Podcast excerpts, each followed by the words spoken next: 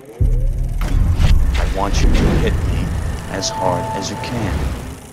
In 1987, director Paul Verhoeven made his first major Hollywood movie with the visceral cyborg story Robocop, a masterpiece of bloodshed and satire that became a financial success. A decade later, Verhoeven again turned his eye to satirical sci fi carnage with the big budget war epic Starship Troopers, but was met with scathing reviews, audience bewilderment, and disappointing box office results.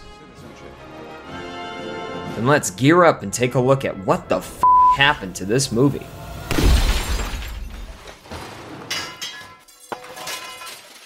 The year 1959 saw the publication of the novel Starship Troopers from influential science fiction author Robert A. Heinlein.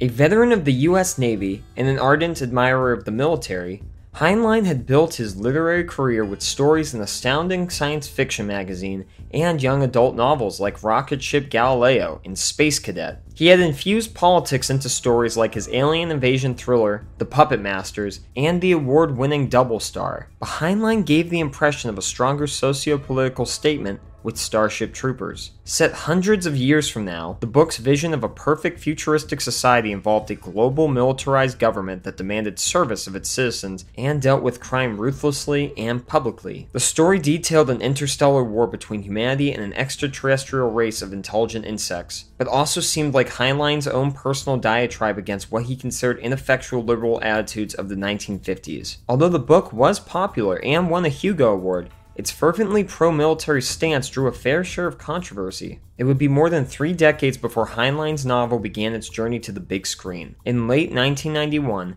Robocop co writer Ed Neumeier met with that movie's producer Jon Davison and mentioned an idea for an outer space movie about killing giant insects. Davison sparked to the concept, feeling that it held commercial appeal, and also thought it could be another ideal showcase for Robocop's special effects artist Phil Tippett, whose work he admired. Both Davison and Neumeier were familiar with Heinlein's novel Starship Troopers and noted its similarities to their idea, but they assumed the rights to that book were not available and decided to develop their concept as something original. Neumeier eventually came back with a treatment for a sci fi action story called Bug Hunt at Outpost 9, which was pitched to TriStar Pictures executive Chris Lee, who turned it down. The pair brainstormed ways to change Lee's mind and kept returning to Heinlein's book. After actually inquiring about optioning the rights, they discovered it was in fact available, and they went right back to Lee with a new pitch to make Starship Troopers instead. Lee and TriStar head of development Mike Medavoy, who had helped with getting Robocop made, jumped on board and the project slowly started moving forward. As Neumeier worked on the script, he and Davison could think of only one director qualified for the job the man who had dispatched metallic police officer Alex Murphy to violently clean up old Detroit. After Robocop, Dutch director Paul Verhoeven had a pair of Hollywood blockbusters with the Arnold Schwarzenegger smash Total Recall and the steamy psychological thriller Basic Instinct. But he had also experienced the collapse of other prestige projects in the early 90s, like the female pirate movie Mistress of the Seas with Geena Davis, and his passion project with Schwarzenegger, the historical action epic Crusade. In an effort to help convince Verhoeven of Starship Troopers' potential, Davison showed him the 1954 Atomic Ant movie Them, which gave the director some ideas. A fan of science fiction, Verhoeven cited a desire to make a space movie like Star Wars and also get another opportunity to work with special effects veteran Phil Tippett. He agreed to make Starship Troopers, but only after he finished his current film, Showgirls. Alas, we know all too well how that movie was received. By 1994, the project boasted Verhoeven's commitment and a solid draft of the script, along with some incredible alien designs and involvement from an Oscar winning effects supervisor. But it still couldn't get a legitimate green light from the studio. Initial estimates pegged the budget at $90 million, which made the executives at TriStar and its home at Sony quite hesitant. For comparison, bringing the dinosaurs of Jurassic Park to life in 1993 cost $63 million while Independence Day had a budget of $75 million. Frustrated by the lack of progress, the team decided to make what would be known as the Bug Test, a proof of concept video showcasing a live person interacting with Tippett's CG aliens. Verhoeven took a day off from Showgirls to shoot a scene with a soldier, played by Olympic gymnast Mitch Gaylord, blasting an arachnid before he meets a messy demise.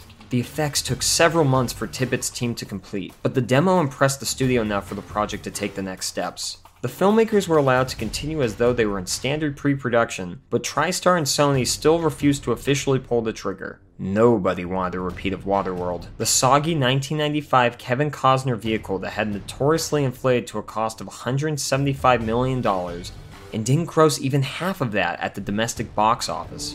We can ill afford another Klendathu.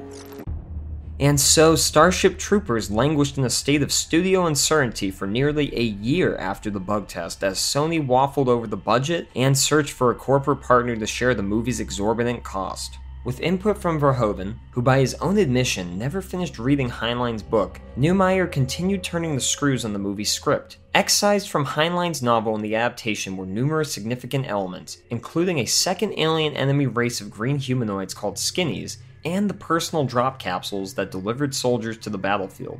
Characters were removed, added, or combined, such as the fusion of Rico's teacher Jean Dubois and Roughneck's leader Lieutenant Rasczak. And the book's male Dizzy Flores was merged with the script's original love interest character, a girl named Ronnie. Also eliminated was the Bounce, special hardware that allowed soldiers to spring high into the air where they could survey the area and open fire on enemies from above. Verhoeven wasn't convinced that audiences wanted to see an army on pogo sticks, preferring instead to keep troopers literally grounded. Perhaps the most notable omission, at least with fans of the novel, was power armor. These mechanical exoskeletons could give soldiers enhanced strength and technological advantages, and in Heinlein's own description, made the wearer look like a big steel gorilla armed with gorilla sized weapons. But as much as the filmmakers wanted to include power armor, they couldn't justify the cost or the conceptual inclusion, and instead put their focus on gritty battlefield combat to make the movie feel more like World War II in space.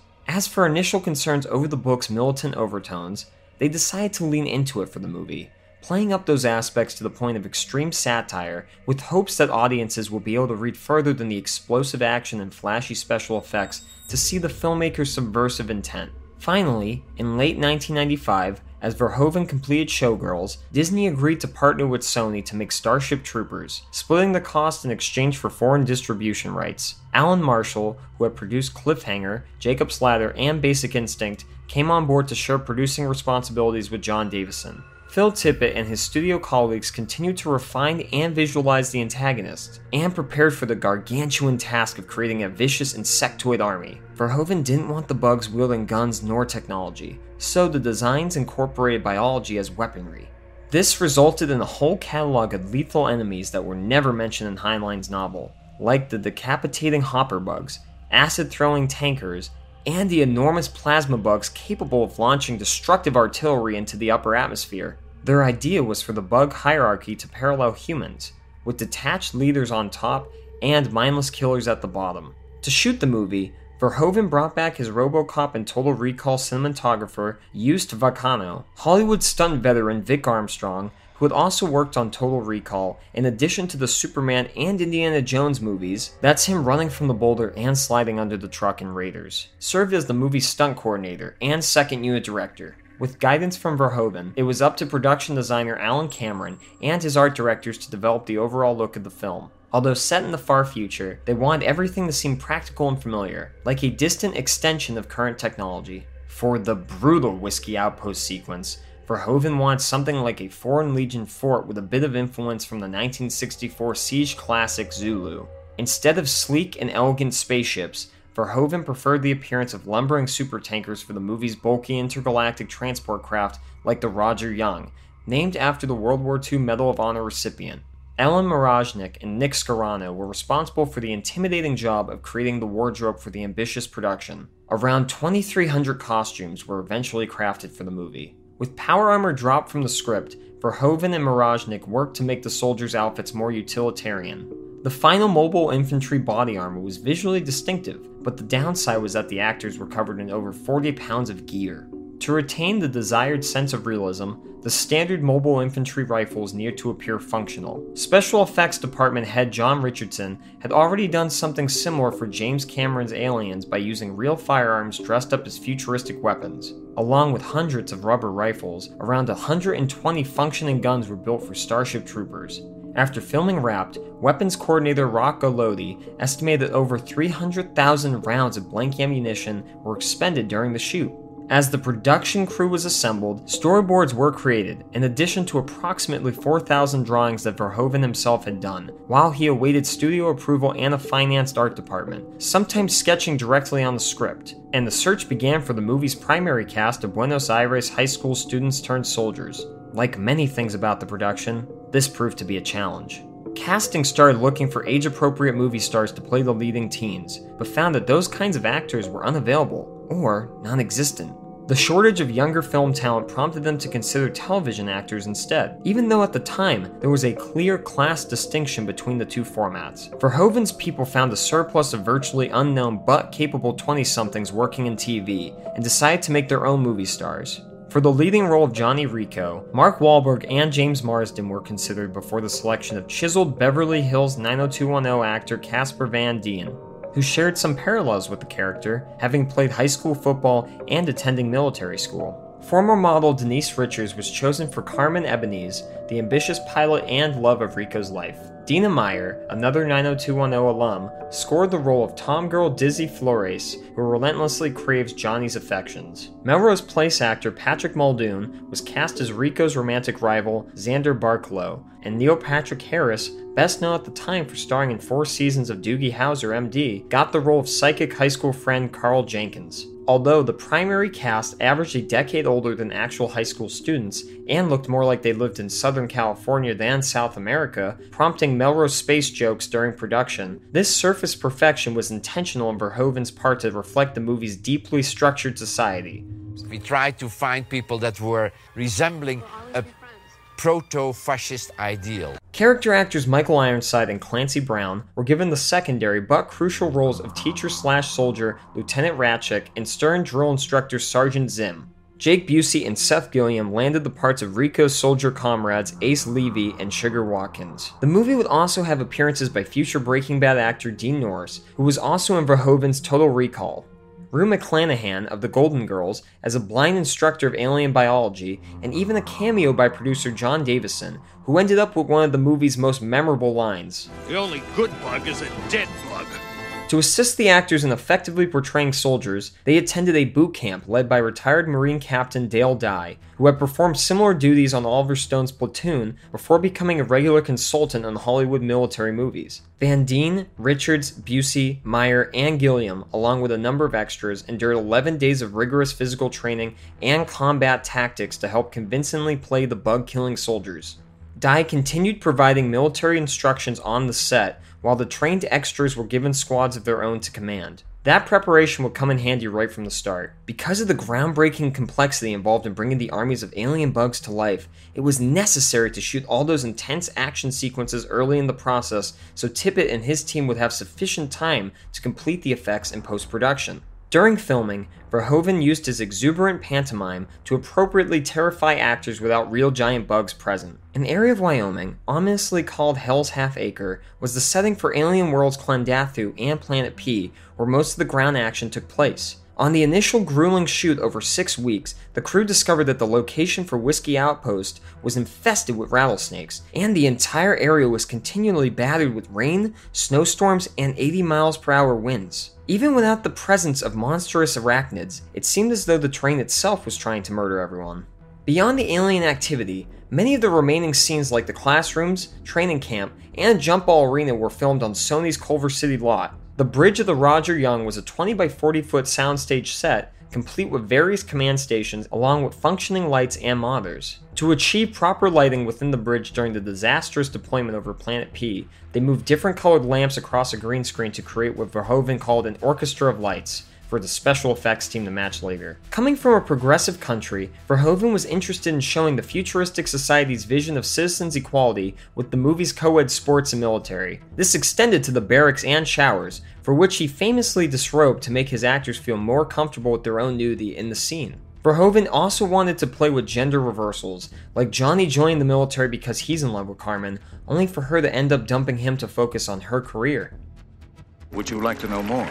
Nearly six months after filming started, principal photography and second unit shooting finished in October of 1996, surviving harsh weather, various illnesses, a bomb scare, and a car accident that claimed the lives of two crew members. and the complicated and lengthy post production process continued. Unsurprisingly, for an outer space war movie of such magnitude, Starship Troopers required an absurd amount of different special effects, or perhaps the most substantial contribution coming from Tippett Studio. A master of stop motion animation, Tippett had earned his reputation for movies like The Empire Strikes Back, Dragon Slayer, and Robocop, but it was his Oscar winning work on Jurassic Park that proved crucial to Starship Troopers, specifically the digital input device that was developed for the dinosaurs, allowing animators to translate physical movements to a digital wireframe model. That was instrumental for creating the bugs, along with dozens of staff members, hundreds of workstations, and countless computer cycles for rendering. Given the level of realism Tippett achieved on Jurassic Park, it makes sense that the CG of Starship Troopers also holds up well, more than two decades later. As producer Jon Davison put it, thank God Phil decided to do Starship. Without him, we wouldn't have had a movie. There were plenty of others involved in the special effects. Amalgamated Dynamics Inc., who had worked on Tremors and the original Jumanji, built the movie's full scale creatures and puppets. This include working warrior bugs and their demolished carcasses, the Arkelian sand beetles, like the one dissected by Johnny and Carmen, a practical section of the massive tanker bug that gets obliterated by Rico, and an operable model of the grotesque brain bug. Kevin Yagher's company, which had previously done the Freddy Krueger makeup for several Nightmare on Elm Street movies, handled the prosthetic makeup for Starship Troopers. This involved everything from Rasczak's stump and cybernetic arm, to the numerous gruesome trooper corpses littering the combat scenes, to the puppet of Xander getting his skull sucked by the brain bug. It was decided early on in development that Tippett would be responsible for all the effects for the bugs, but studio politics dictated that their own in house company, Sony Pictures Imageworks, would also be heavily involved as part of the package which the filmmakers came to regret. SPI was meant to provide all the spaceship shots, but due to miscommunication, mismanagement, and an apparent workload from other movies, they were months behind schedule. In order to make the planned release date of July 2, 1997, one year after alien invasion thriller Independence Day blew up the box office on that holiday weekend, many critical effect shots needed to be reassigned to other houses like Boss Film and Industrial Light and Magic. The SPI situation was eventually sorted late in production thanks to the addition of supervisor Scott Anderson, and the company did produce a number of remarkable sequences, including the destruction of the Roger Young, which was an 18 foot model designed to split in half. They also completed one of the most complex shots of the movie, during the dropship launch over Planet P, which used more than 200 separate elements of CG and scale models combined. Editor Mark Goldblatt, who had worked on James Cameron's Terminator movies and True Lies, pieced the film together and managed to secure an R rating. And the rousing score was provided by Basil Poledouris, who had also composed Robocop as well as The Hunt for Red October and Conan the Barbarian. Finally, Verhoeven had completed his subversive but seemingly straightforward sci fi saga about attractive futuristic teens who enlist in the military as required for citizenship, have their home city annihilated by alien insects from across the galaxy, and travel into the arachnid quarantine zone to crush this inhuman threat. Making the movie had been a monumental effort. As Verhoeven states in the Making of Starship Troopers book, putting together Starship Troopers was like constructing Notre Dame Cathedral. Thousands of people worked on it, but no one person can take credit for the final building. He says the movie effectively had three directors himself, Phil Tippett, and Vic Armstrong, who was responsible for a whopping 900 second unit shots. Tippett credits the technical advancements and collaboration of his studio and thought of himself more as a choreographer, the Bob Fosse of Bugs. Still, the studio had obviously become sufficiently concerned while the finishing touches were applied. The prime release date of July 2nd was instead given to Men in Black, which became a huge box office success. Starship Troopers was pushed to July 25th, which then got switched to Sony's Harrison Ford vehicle Air Force One, another financial success. Starship Troopers finally landed in theaters on November 7, 1997, Thanks to the promise of outer space excitement and a lack of major competition, it opened in first place with $22 million. But with poor word of mouth, it sank by 55% in its second weekend, an uncommonly large drop for a big budget release at the time. It finished with $54 million domestic and $121 million worldwide, on a budget that reportedly rose to $105 million. Reviews were not kind, using terms like lobotomized, senseless, lurid, no brainer entertainment, and devoid of taste and logic.